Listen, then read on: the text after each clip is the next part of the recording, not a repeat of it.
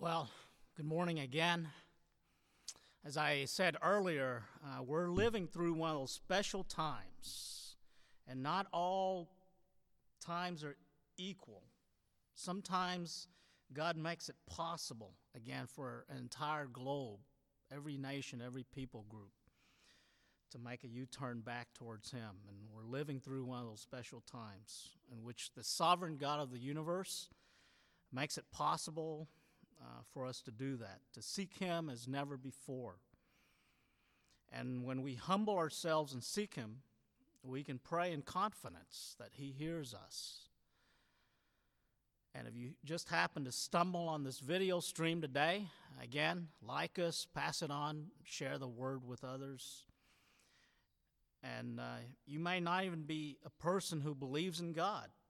And you normally Pro- probably don't even attend church anywhere. That's okay. Let me just first uh, say up front that the God who, who created the heavens and the earth, He is the sovereign ruler of the universe. And God is much bigger than the coronavirus, COVID 19. Let me say that up front. Because the God who created the entire universe for His pleasure, His glory, for that God to come to this tiny blue planet to save people like you, to save people like me, through the blood of his Son, uh, Jesus Christ, to raise him from the dead. And because Jesus tasted death, he triumphed. He triumphed over both sin and he defeated death. And that's where our hope comes from. He gives us hope for eternal life. And that truly is good news. I mean, I had a coworker uh, last week walked, walked into my office and, and said, Well, you know, what, what are you telling people right now in the midst of all this confusion? And, you know, I, I, just, I just said, you know, I just quote the words of Jesus, you know, peace I leave with you and my peace I give to you. You're going to have much trouble uh, in the world take fear. Uh, do not fear. Uh, take heart instead. I've overcome the world. That's what, that's what Jesus told us. And let not your hearts be troubled, uh, neither let it be afraid. So um, I try to encourage my, my co worker with those words. And I uh, would like to encourage uh, you with this, this message today. Um, and, and the congregation here at Uptown Baptist Church knows I don't preach nice little sermonettes, okay? This is the full sermon. This is going to be 1 Peter 1 through 4. And I shared that with one of my uh, uh, elders uh, recently this week, and he said, What happened to 1 Peter 5? There are five chapters. And I said, Well, you know, First Peter is like uh, First Peter five is really meant for for elders. I mean, he leads off by saying, you know, elders, you know, watch, over the flock that's been entrusted to you. That's uh, so basically the last chapter would be preaching to myself, and there's no point in doing that. So we're just going to limit to uh, 1 Peter 1 to 4. But uh, I'm just going to limit it to four points, uh, you know, for each of those chapters. It's an encouraging letter. Uh, to those who are going through some suffering this, this morning, but it's also an encouraging and a challenging letter uh, to the church uh, of the Lord Jesus Christ. And so I just have four points to make uh, uh, according to these four chapters. First, we're a community of suffering saints, okay? Christians are not immune uh, to suffering and pain, okay? The second point, Jesus is the cornerstone, and we, Christian believers, we're the living stones. You know, that's important to remember. He's the cornerstone, and we are the living stones. And then uh, the third point is that we're to follow Jesus' example in his sufferings. That's easier said than done. And then finally, the fourth chapter in First Peter is about, all about how we should carry ourselves, our attitudes, our words, our behavior, how we treat other people right now in this time of suffering and pain and confusion what we say to others, how we treat one another is absolutely important. So, uh, that's the good news that the world desperately needs to hear, especially uh, those uh, of us who are just completely gripped by fear.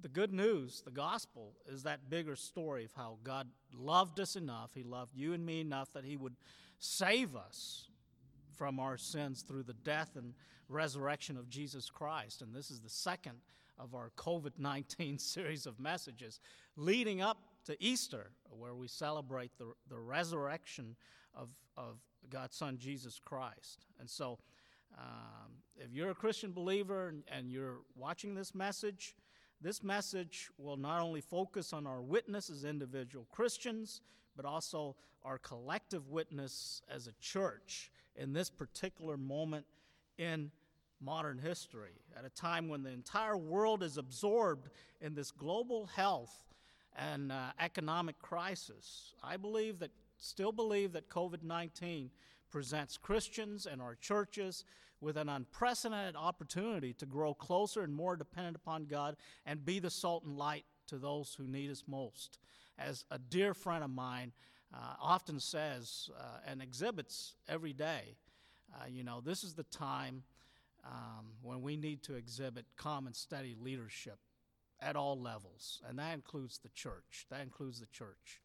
So I'd like to start at the end first and go back. We start at the end of 1 Peter 4 and work backwards to the first chapter. Okay? In 1 Peter 4, verse 12, he says, Beloved, this is Peter talking, Beloved, don't be surprised at the fiery trial when it comes upon you to test you, as though something strange were happening to you. Okay? There's nothing strange here.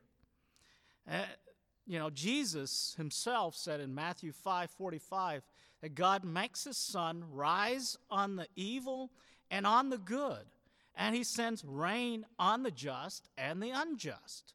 Yes, these are unprecedented times that we're living in, but Christians should not think that we're somehow immune to the pain and suffering that's happening all over the world.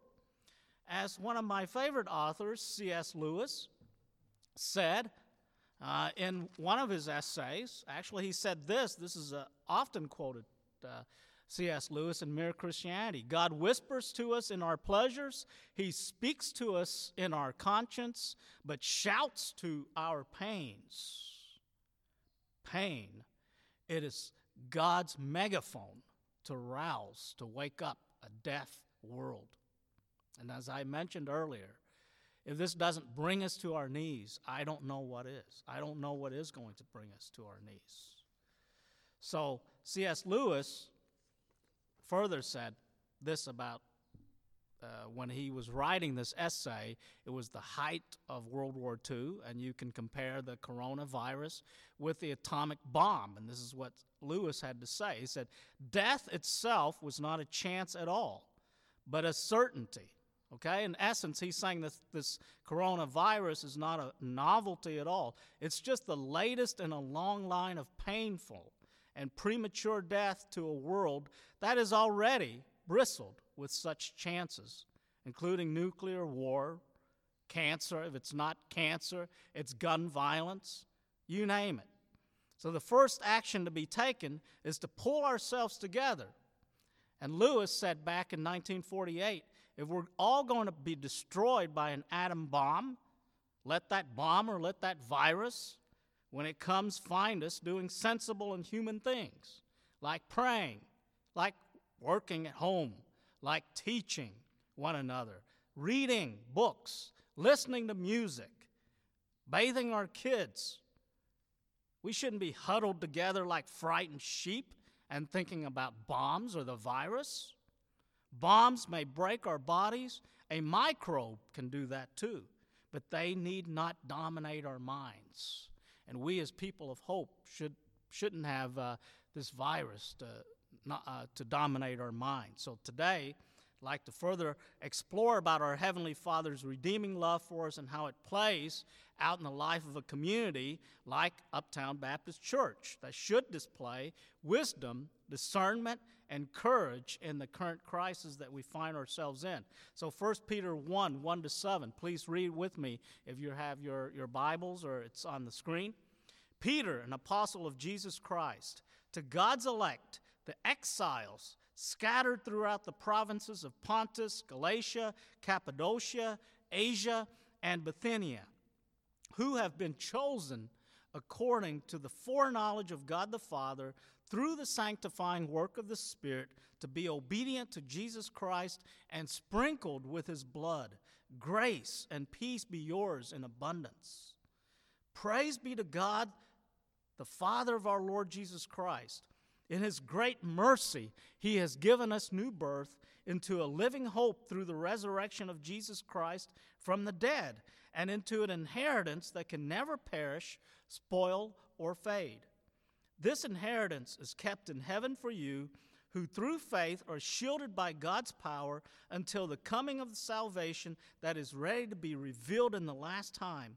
In all this you greatly rejoice, though now for a little while you may have had to suffer grief in all kinds of trials. Verse 7 These have come so that the proven genuineness of your faith, of greater worth than gold, which perishes, even though refined by fire, may result in praise, glory, and honor when Jesus Christ is revealed.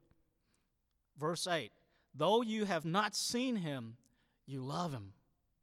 And even though you do not see him now, you believe him and are filled with an inexpressible and glorious joy, for you are receiving the end result of your faith, the salvation of your souls. We, first point, we are a community of suffering saints, just like everybody else. The Apostle Peter addresses Christians who are living in Asia Minor, this is modern Turkey, he calls them strangers in this world. Okay, Peter's writing to those early Christians who were undergoing great suffering and persecution because a great wave of persecution came to the early church after Jesus was taken up into heaven. The persecution, the suffering was sweeping over the church in Jerusalem all the believers except Jesus' closest followers fled to the surrounding regions. We see this happening in Acts 8 1, following the death of Stephen, the first Christian martyr. Acts 8 1. And there arose on that day a great persecution against the church in Jerusalem, and they were all scattered throughout the regions of Judea and Samaria, except the apostles. So these were the early Christian believers who were suffering for their faith in the gospel. They were known as traitors to the Jews. They can sense that this thing is headed towards physical persecution any day now. They're discouraged, confused, mocked, passed over by their society. Many of them have lost jobs. And many of our own members have lost jobs this past week, just like everybody else in the unemployment rolls. Many of them have families who've turned their backs on them. They're living lives of suffering and persecution, and they're scattered throughout Asia Minor. These are the folks that Peter is writing to. And so, in the midst of this situation, that's, that's known as COVID 19, if you're a Christian and you have faith and hope in the resurrected Christ, you probably feel and you should feel like a complete stranger in our society right now. Uh, last week, as you may recall, Pastor Mark Jones shared a story of his, his experience waking up and going to Jewel Osco one early morning, finding a parking lot full of cars, lots of shoppers on the edge of panic, uh, making a run for toilet paper and bottled water. Folks, in hard times such as these, Christians need to know whose we are and who we are. We need to know that we're identified with Christ. We're seated in the heavenly places with Christ. And you know that you're a part of the family of God. And that is the church. And that's what the church is for in times like these. So, in the past week, uh, uh, as we said, we started a week long virtual prayer meeting. Okay? We're, we're reaching out to one another by phone, by video, to see if anybody's in need. And to the world, that's not normal. Okay? In a social sense, we are like strangers in this world, as Peter said. Christ calls us to be foreigners, strangers in this world. We learned last week that one of our members, uh, Sister Laverne, who's in her 80s, she's got a, a daughter in Maywood, Illinois, who's been diagnosed with stage four cancer. Well, Laverne moved in with her to take care of her daughter in the midst of this COVID crisis. And this is the third year in a row that Sister Laverne is dealing with the possible death of one of her adult children. Well, this is not anything strange to the church. From its earliest days, the church has been known for taking care of our own members, as we should, but we should also practice generosity towards those outsiders in their time of need. You know, the Emperor Julian in the first century, he was no friend of the church, okay? His nickname was the apostate, okay? That was his nickname. Even he knew that one of the reasons for the early church's expansion, exploding, was our social welfare. Emperor Julian said this about the early Christians that Christianity has been specially advanced through the loving service rendered to strangers and through their care, care of the burial of the dead. It is a scandal that there's not a single Jew who is a beggar and that the Christians care not only for their own poor, but for ours as well, while those who belong to us look in vain for the help we should give them. By 250 AD, history has it that Christians were feeding more than 1,500 of the hungry and destitute in Rome every single day. And I, I really appreciate uh, our volunteers working with Pastor Mark last week.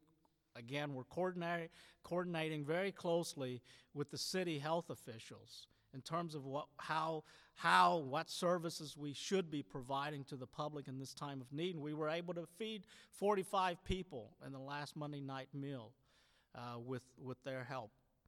So, Peter wants his readers to look at their lives and locate it in the midst of God's plan of redemption in the world. We must not forget the big picture. In 1 Peter 1, Peter celebrates the work of our triune God in saving his people.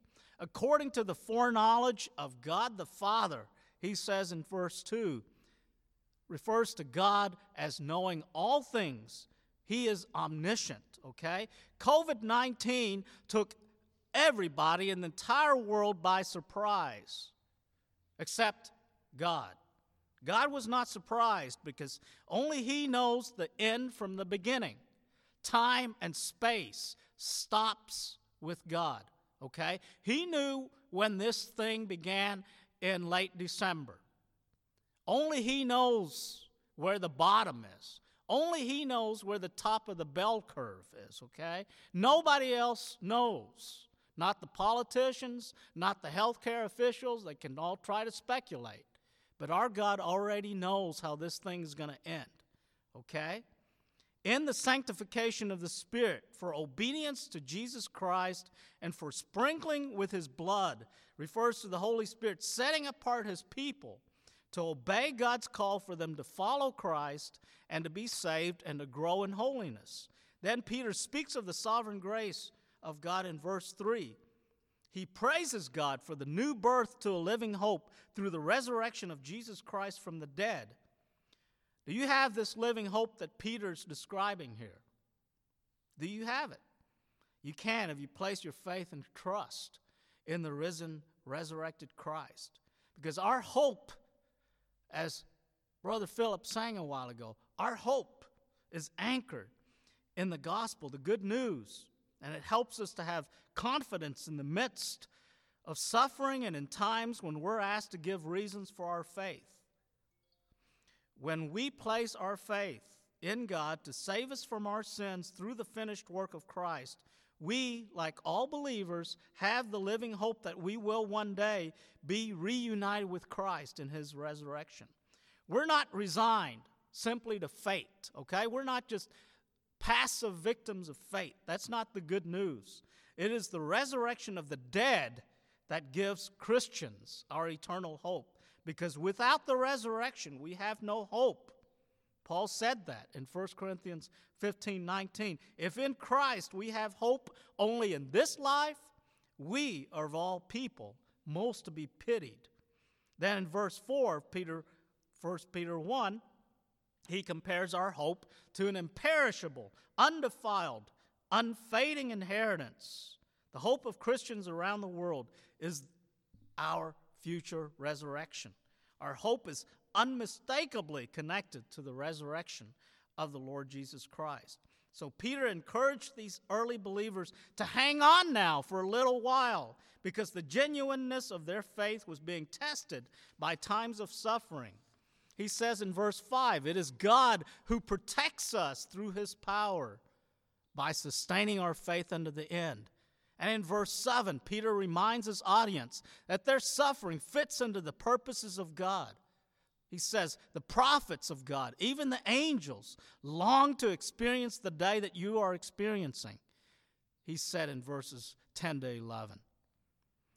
Peter reminds them that their lives, our lives, are attached to the word of the gospel.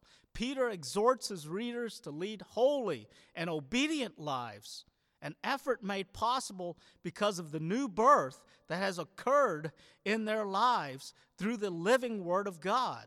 This is 1 Peter 1 13 to 24. And I'll just add this when we, when we say obedient lives, uh, I'll just interject this here. This is not the time for Christians to become part of the problem. We need to be part of the solution and obey our health officials, obey our government authorities, and pray for them. Okay? Pray for them.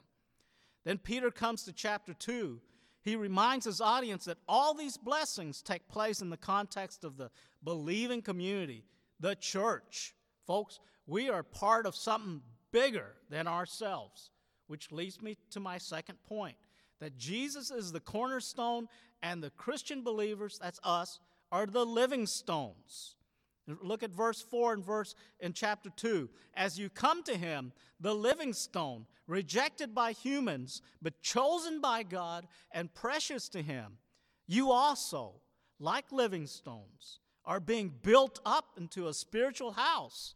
Verse 5 to be a holy priesthood, offering spiritual sacrifices acceptable to God through Jesus Christ. And then in verse 6, he quotes, Peter quotes Isaiah 28 16. For in Scripture it says, See, I lay in stone in Zion, a tested stone, a precious cornerstone, for a sure foundation. The one who relies on it will never be stricken with panic. Folks, I love the, I love the, uh, the theme from FedEx, or the motto, FedEx's motto is don't panic. Okay? We don't need to panic. Peter does something here interesting. In verse 4, he calls Jesus a living stone. Now, a stone in, uh, in and of itself, it's cold, it's hard, it's of little value.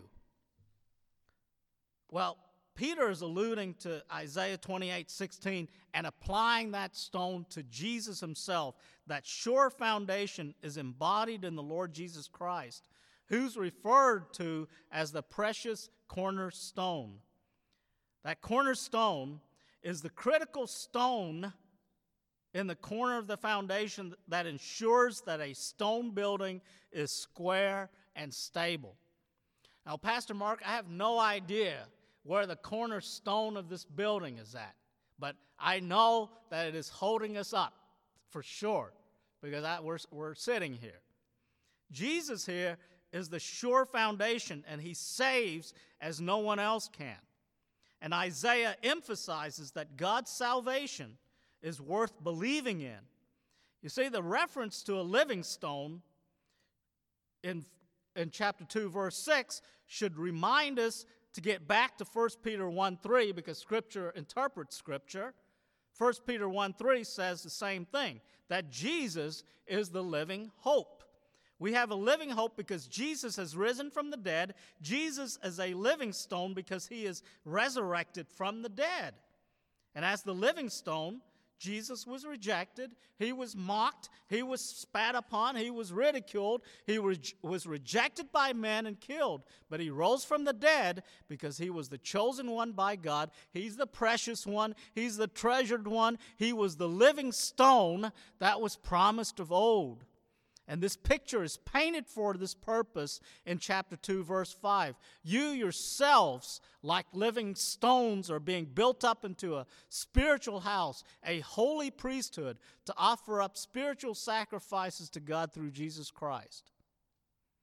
Believers will undergo the same type of suffering that Jesus experienced, folks. We're chosen, we're precious in Christ we're not rejected by God, but we're precious to God. We are living stones. We're not individual stones, okay? And this is why you and I need our churches, okay? You have to dismiss the false idea that you don't need the church. We all need the church, okay? And this virus crisis will come to an end, and we need to physically get together. I mean, this great technology allows us to connect with one another, but we can't live out our faith alone. We need the body. And notice also that Peter uses different imagery, different pictures in verses 4 to 5. He uses the spiritual house, a holy priesthood, living stones. Why does he do this? Because Jesus Christ actually fulfills all these ideas, and we are being built up into Christ likeness. You see, the Old Testament temple, the priesthood, the sacrificial system in Israel, they were all shadows of the reality of Jesus Christ who was to come. Okay? God's doing all kinds of things in the world in Christ, and we are connected to Him. God has not forsaken you, saints, wherever, wherever you are today. He has not forsaken you. He has connected you to His redemption story from beginning to end. It is only this divine connection that we have to the plan, the privileges, the purposes of God that will sustain us through the storms of life, including the coronavirus. Outside of that hope, I have no idea how you're getting by at these times. I have no idea. Then, in chapter 2, verses 7 to 8, Peter reminds his audience that the only way that they will be safe is that they're protected by the cornerstone if they stand by the cornerstone. Now, to you who believe, this stone is precious, but to those who do not believe, he quotes from Psalms 118 22. The stone the builders rejected has become the cornerstone. And he quotes again from Isaiah 8:14, a stone that causes people to stumble and a rock that makes them fall. They stumble because they disobey the message, which is also what they were destined to do. Peter will not relent in reminding his audience of, of, God's sovereignty. He tries to comfort people in light of situations like the coronavirus. You see, God is in control over every molecule in our universe, as I told my coworker last week. He's unfolding his redemptive plan in history in the world. Everything ultimately is about the redemptive plan that God has in Jesus Christ. Everything is in line or out of line in, re- in relation to Jesus Christ. Everything in the world and everything in the church and ministry is all about our lives and our ministry lining up with that cornerstone because that's the foundation that keeps our ministries going. We're not just out there doing good deeds we're aligning our lives with the cornerstone because that's the only sure foundation. Now, thirdly, we're to follow Jesus' example in suffering. In verses 9 to 10, chapter 2, Peter reminded the early followers of Jesus that they're God's special people group whom he called out of darkness into his marvelous light. Get this 9 and 10, he says, But you are a chosen people, a royal priesthood, holy nation, God's special possession, that you may declare the praises of him who called you out of darkness into his marvelous light. Once you were not a people, but now you are people of God. Once you had not received mercy, but now you have received mercy. Peter encouraged the early Christians who were experiencing tremendous persecution for their faith. And he exhorted them to follow the example of Jesus, who suffered first for us. He said this in verses 21 to 25 of verse 2 For to this you have been called, because Christ also suffered for you. He left you an example so that you might follow in his steps. He committed no sin, neither was deceit found in his mouth. When he was reviled, he did not revile in return. When he suffered, he did not threaten, but he continued entrusting himself to God who judges rightly. He himself bore our sins in his body on the tree that we might die to sin and live to righteousness. By his wounds you have been healed, for you were straying like sheep, but now you have returned to the shepherd and bishop of your souls. Peter emphasized that obedience to Christ leads to God blessing us in verses 9 and 14 of chapter 3. He assures believers that the Lord has his eyes upon us in verse 12 of chapter 3. He'll provide his grace to strengthen and establish us in the midst of suffering and in times of need. Verse 10 in chapter 5. Peter is speaking from his own painful experience as he recalled on the night that Jesus was betrayed. He struck the servant of the high priest on his right ear. Peter denied knowing Christ three times. This is the same Peter now who would go on to request for the Romans to crucify him upside down on the cross because he did not think that he was worthy enough to be crucified in the same manner as his Lord Jesus Christ. Which leads me to my final point. Our attitudes, our actions, what we say and do in these times. How we treat each other, how we treat other people are vitally important. And I'm not going to read 1 Peter 2:13 to chapter 3 verse 12. You can read on your own time as you reflect on this. Peter exhorts Christians to godly living in a world that rejects their message, often even in their own families, okay? Even between spouses, he says. Why? because Christians bear witness to the good news, the gospel, when they live in a way that people will see the light in them and glory, glorify God in heaven. Peter gives more detailed instructions to Christian wives in verses 1 to 6 in chapter 3 than to Christian husbands. He gives one verse of instruction to Christian husbands in verse 7, and you can see it there.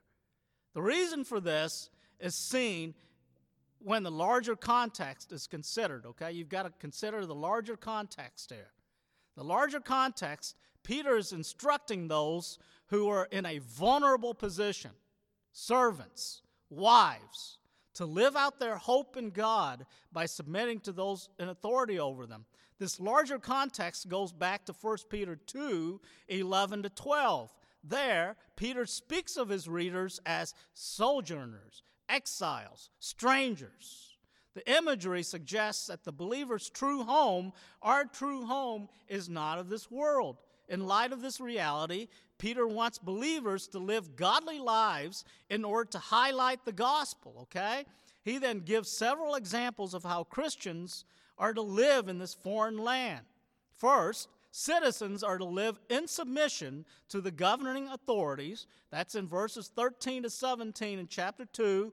Servants are subject to their masters, verses 14 to 25 in chapter 2. And wives are to win over their unbelieving husbands. You had quite a few Christian wives married to unbelieving husbands, okay?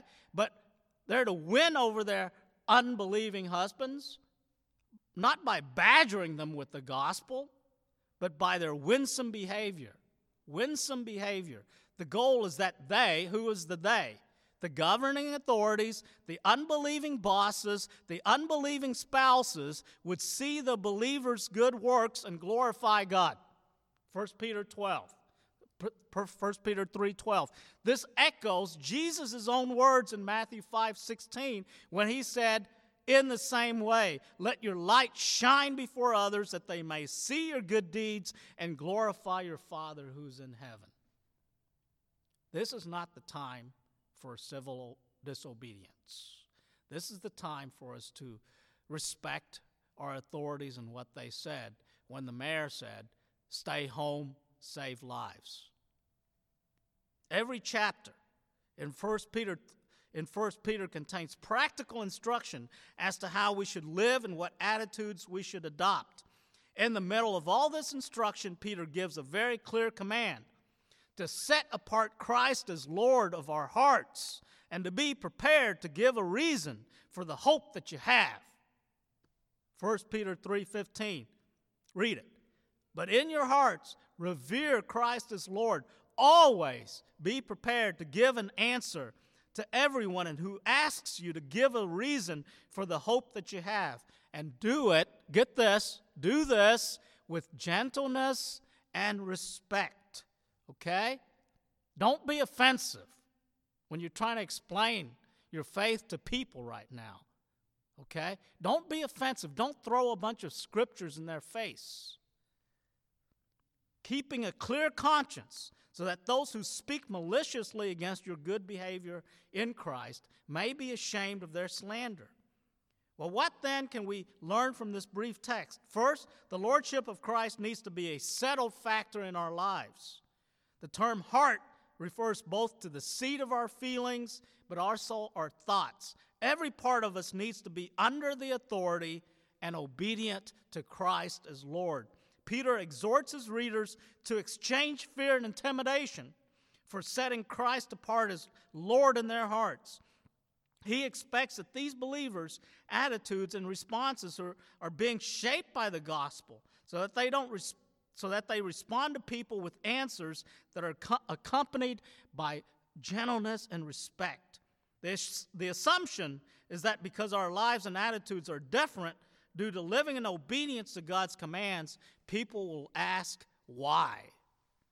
We're told that some non Christians will ask questions, so that we should always be prepared to respond. In other words, there should actually be a demand for a reason because of the quality of our lives, right? Is the way you're living your life, is the way I'm living my life generating any interest in the gospel right now at all?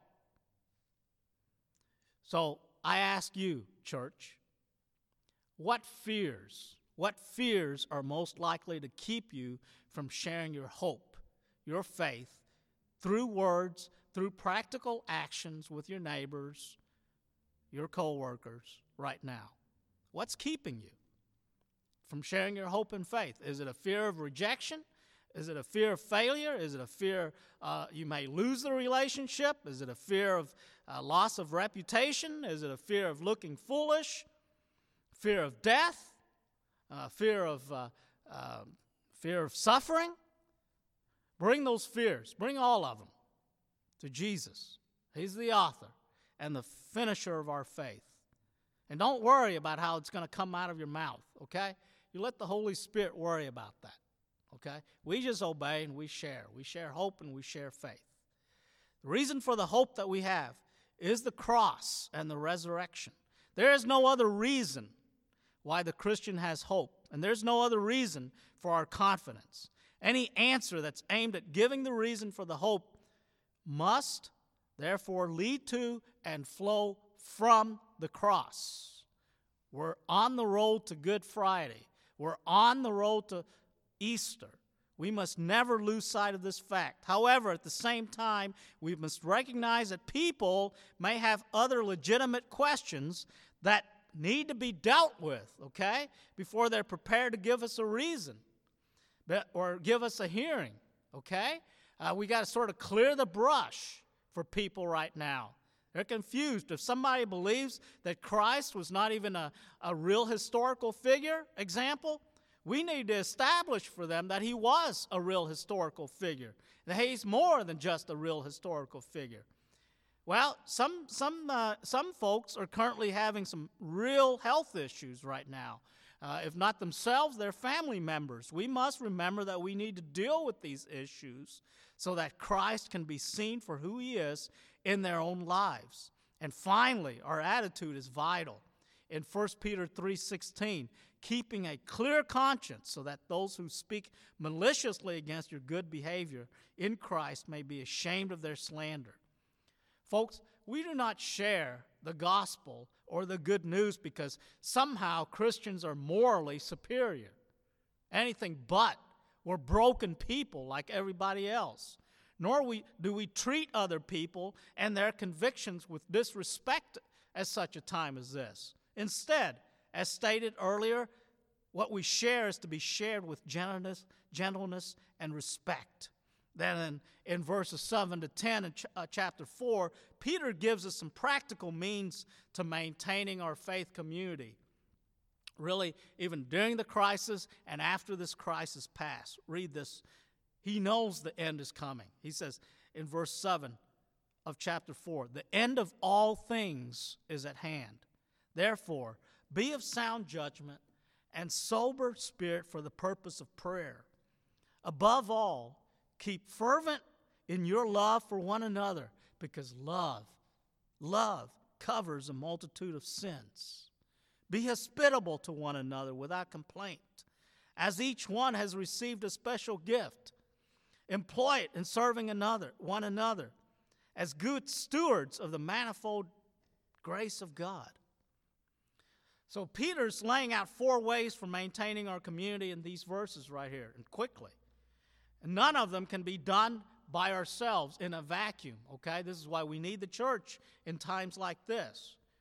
But they only work when we regularly spend time with other believers. And right now, we're regularly spending time on the phone and by video conferencing okay? And if we need to do it every night just to keep the lines open, and one of the leaders here stay on the line just so somebody can call in and, sh- and pray, we'll do it, okay? The first is in verse 7 to be of sound judgment and sober spirit for the purpose of prayer, okay? The words literally mean be in your right mind and be sober, okay? That means we can't be drunk.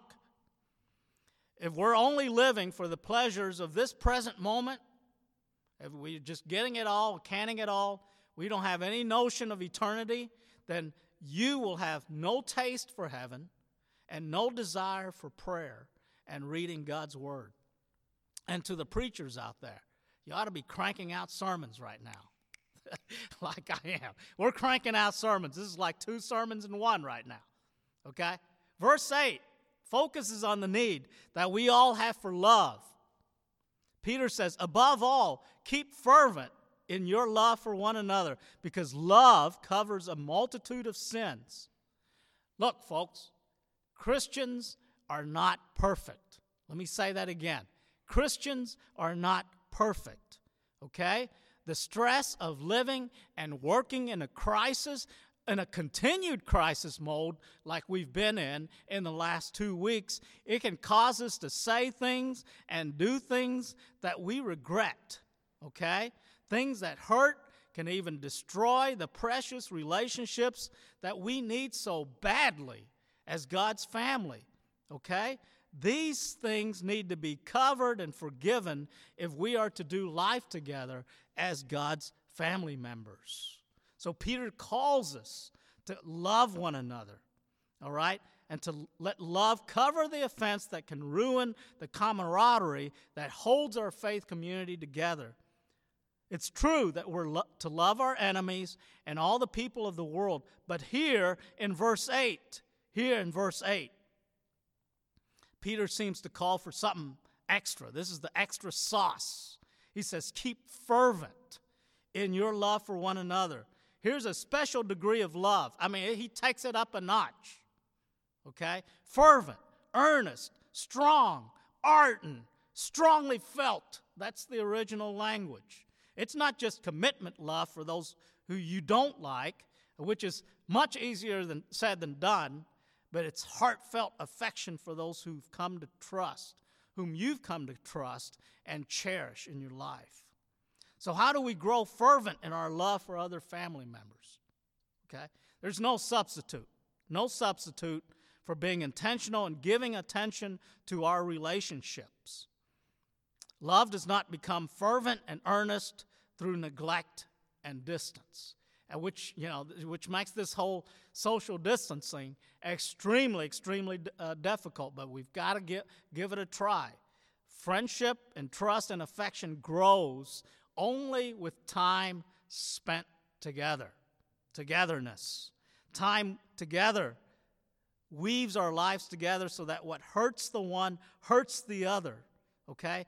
God is calling us. God is calling us to cultivate that kind of love for one another. Okay? I'm not going to always get along with everybody, okay? Uh, I'm not going to always agree with the uh, uh, choices of song that Philip uh, picks, and he picked, you know, one of my least favorite songs this morning. Uh, that's all. I'm just you know, but we don't, you know, we don't break our relationships over that. You don't break your relationships just because you don't get the carpet, the, the color of pews or the color of seats that you want, okay? Just because you don't get the budget that you want for your ministry.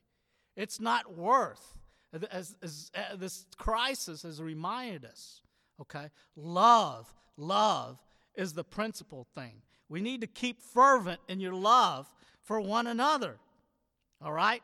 Then in verse 9, chapter 4, he goes on to tell us be hospitable to one another without complaint. It's simple and practical command family members need to get together in each other's homes. And one of the things I love about these video conferences, okay, I'm getting a good look at a lot of your living rooms and some of your basements and uh, the books that you're reading. We can even see your bookshelves through the video feeds. It's great. It's a simple, practical command.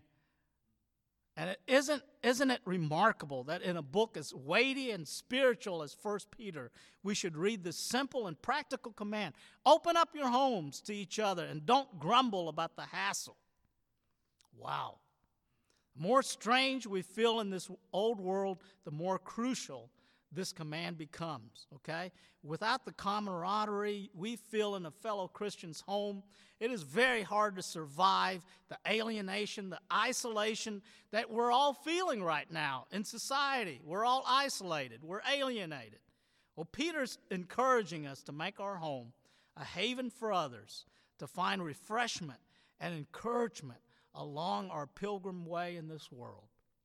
You know, one of our senior saints last night in our, in our uh, uh, virtual prayer meeting, she shared with us she was making a meal. I don't uh, remember what she was baking a casserole, peach cobbler. I just had to take myself off of mute and I said, You know, Sister Pearl, I will be right over there after this service today. Uh, you know, I, I had a memory lapse. I forgot about the social, social distancing thing, okay? But many of you have the gift of hospitality. Uh, our elders have the gift of eating, okay? Those gifts really uh, complement each other hospitality and eating. And we'll bring the Baptist juice and we'll bring the dessert too as, as soon as this crisis is done. And we'd love to visit you and we'd love to host you in our homes as well, okay? Because something happens. Something happens when we get into somebody's home. And it's as though the home is a doorway to your heart. You never know the impact that you and your families can make in the lives of those in need. Wounded hearts can be healed. Loneliness can be replaced with companionship. Fear can be transformed into hope. Finally, Peter gives us the strategy in verse 10 for using our gifts to minister God's grace to others. He said, As each one has received a special gift, employ it in serving one another as good stewards of the manifold grace of God. He says, if your gift is serving, serve fervently. If your gift is giving, give fervently, as we're encouraging you to do right now eh, by clicking on the, uh, the link below or going to ubcreal.org.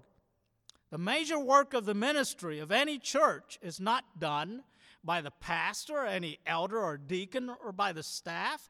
The real ministry of any church gets done by people in the pews. And this text says that each one, each one, note that, each one has received a gift. And in our church, we have a spiritual gift inventory that we give to all new members, and we tell every one of you you're given at least one spiritual gift. Use it, okay? Use it. And the function of that spiritual gift is simple. If it's meant, meant for service or ministry, that means you being the agent or the conduit or the channel or the vehicle of God's grace to others. The major ministry of the church is brokering grace between God and his people. Don't miss this.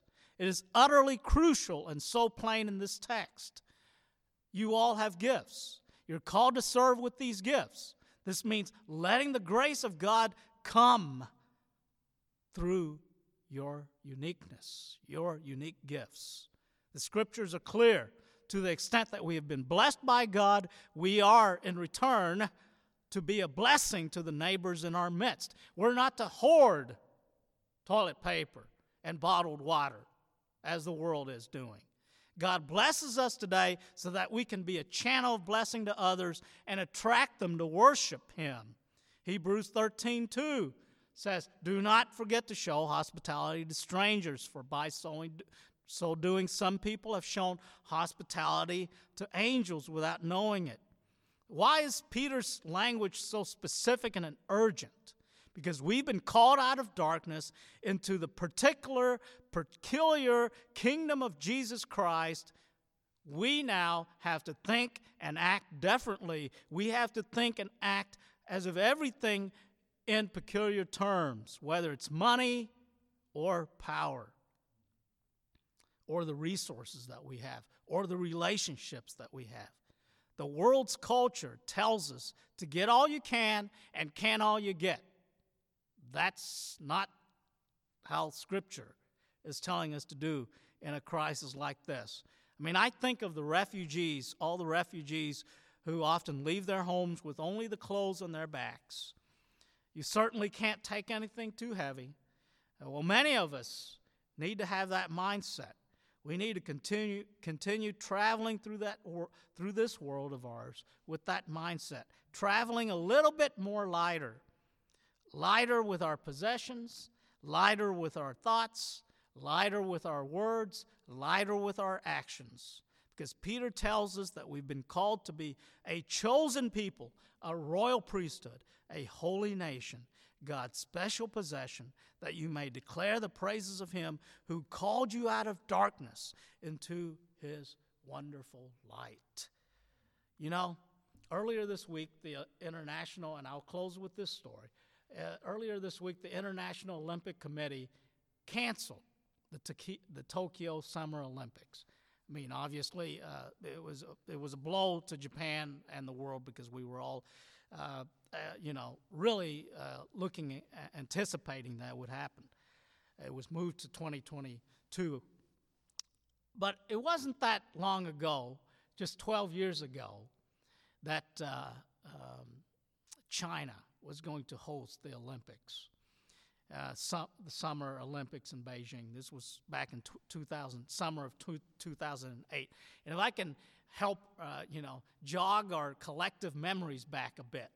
I mean, the whole world was up in arms because Beijing, uh, you know, uh, was hosting the, the, Summer Olympics. And the, the, protests happened around the world because of, of uh, the human rights element.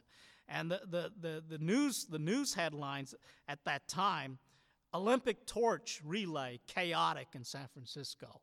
Okay? Because San Francisco was chosen as the only U.S. city through which the Olympic torch, the precious Olympic torch, would come through.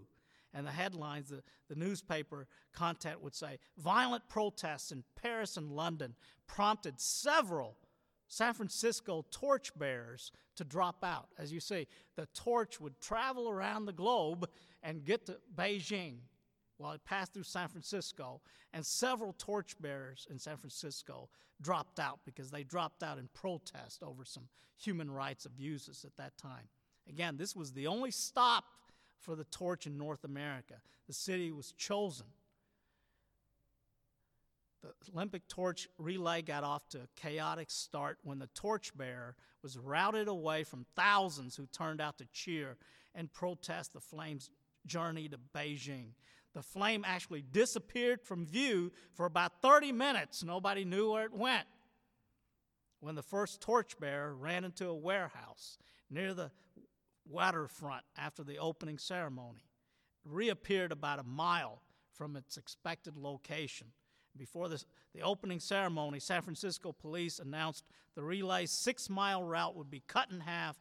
They didn't offer an immediate explanation, but city officials had warned they might shorten the route for security reasons. I mean, all that hoopla over the Olympic torch. Well, folks, we have been given an inheritance, much, much more. We have been given a mission, much, much more crucial and critical than carrying the Olympic torch to its destination. Jesus called us in Matthew 28 18 to 20 to go into all the world, make disciples of all peoples, baptizing them in the name of the Father, the Son, and the Holy Spirit, to teach them everything I have taught you, and lo, I'm with you through the end of the age. We have been tr- entrusted with God's heart for the peoples all around us, and that is the good news. And I'd like to uh, encourage those of you out there who are in need, who are yearning for some good news about now. And again, if you stumbled onto this, uh, this uh, video stream and you're yearning for that hope and that peace that I've been talking about, it's a simple solution. Uh, God's word says, For everyone who calls on the name of the Lord will be saved. And the Apostle Paul says, If you confess with your mouth Jesus is Lord, believe in your heart that God raised him from the dead, you will be saved. Okay? The world is broken. Absolutely, the world is broken. Every single molecule in the universe has been knocked out of whack ever since the fall in the Garden of Eden when Adam and Eve made the wrong decision. And since then, we've all fallen short of the glory of God. And we need forgiveness of our sins, okay? We can't be good enough. We cannot be good enough uh, to get to heaven. And that really is, is our eternal hope. God forbid if something were to happen and you don't wake up in the morning with this hope, at least you know where you're going to spend eternity. And that eternity has already been purchased for us through the precious blood of, of God's Son, Jesus Christ, who bled on the cross. And then God raised him from the dead. And he simply says, Repent. Repent from your, your sins, make a U turn, and then believe in, in him.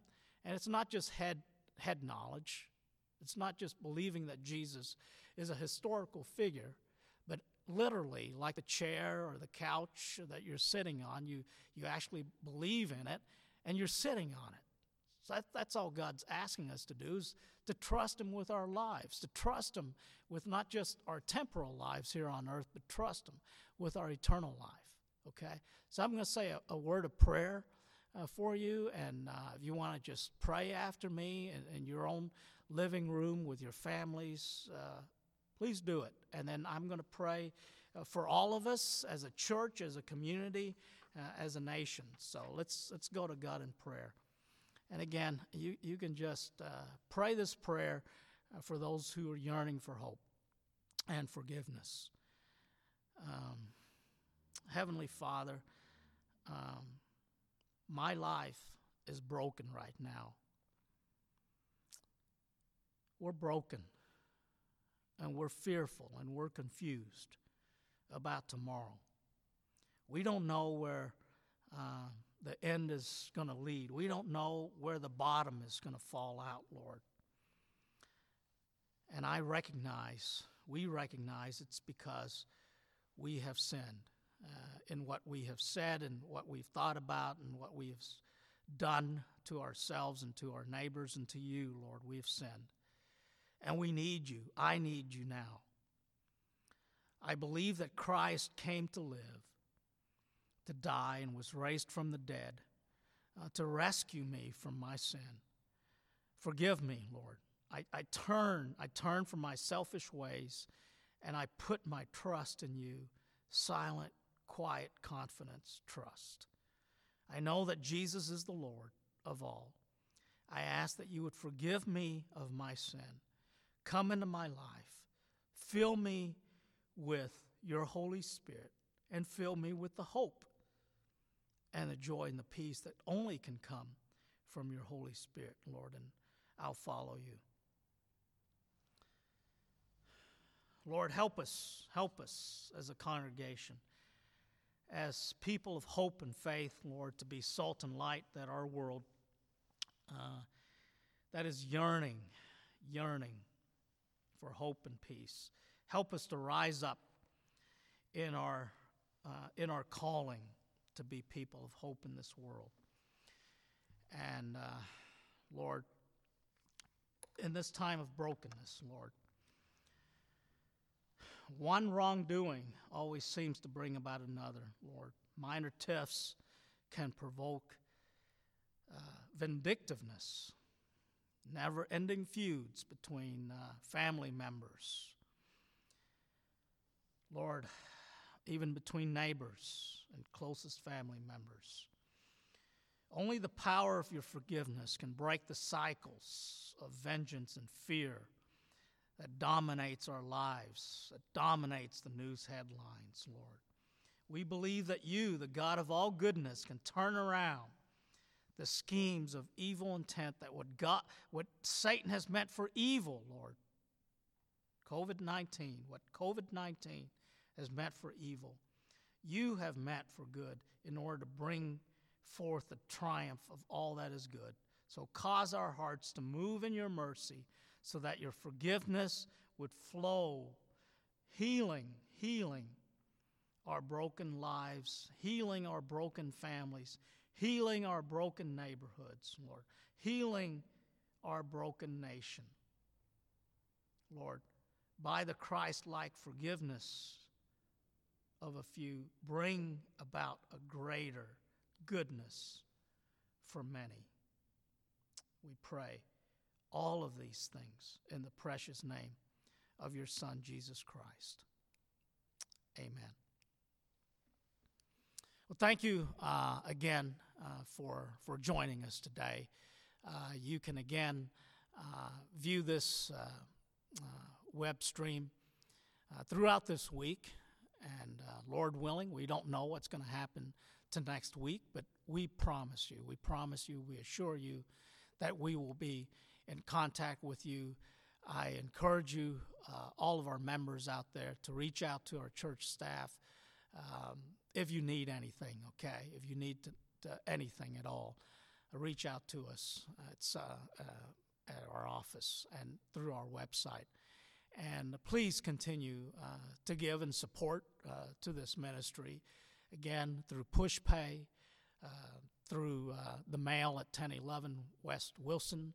Chicago, Illinois 60640, and drop by our mailbox uh, in front and drop off uh, your tithes and offerings. Uh, your support is is uh, very, very much appreciated in time like these, and you'll get a message uh, from Pastor Mark uh, as to how to connect with us through our virtual prayer meeting. So, God bless you. Amen. Brother Doug, thank you so much for your message this morning. Philip has put it well. We, we need one another. I thank the Lord that we can still connect in this way. And so, even though we're in our homes and we're, we're obeying the government authorities, we can still connect and we should connect together. And so, I want to encourage you just to continue to reach out to one another um, and reach out to those around you uh, during this during this season and just pray and ask the Lord to lead you. Who, who should I call? Who should I reach out to? We have a lot of time, and so let's use that time for the Lord. I'm going to close this with a word of prayer. Lord, thank you for this morning. Thank you for the service. Thank you, Lord, for giving us these tools that we can reach out to one another and, and minister to one another. And Lord, we, we know that even though we're limited uh, by some social distancing and some of the things that are out there, we are still able to accomplish your plans and purposes. And so, Lord, just remind us that we are on mission for you and, and use us in any way that you can uh, to give a look, a word, and a touch in Jesus' name. We thank you in Jesus' name. Amen.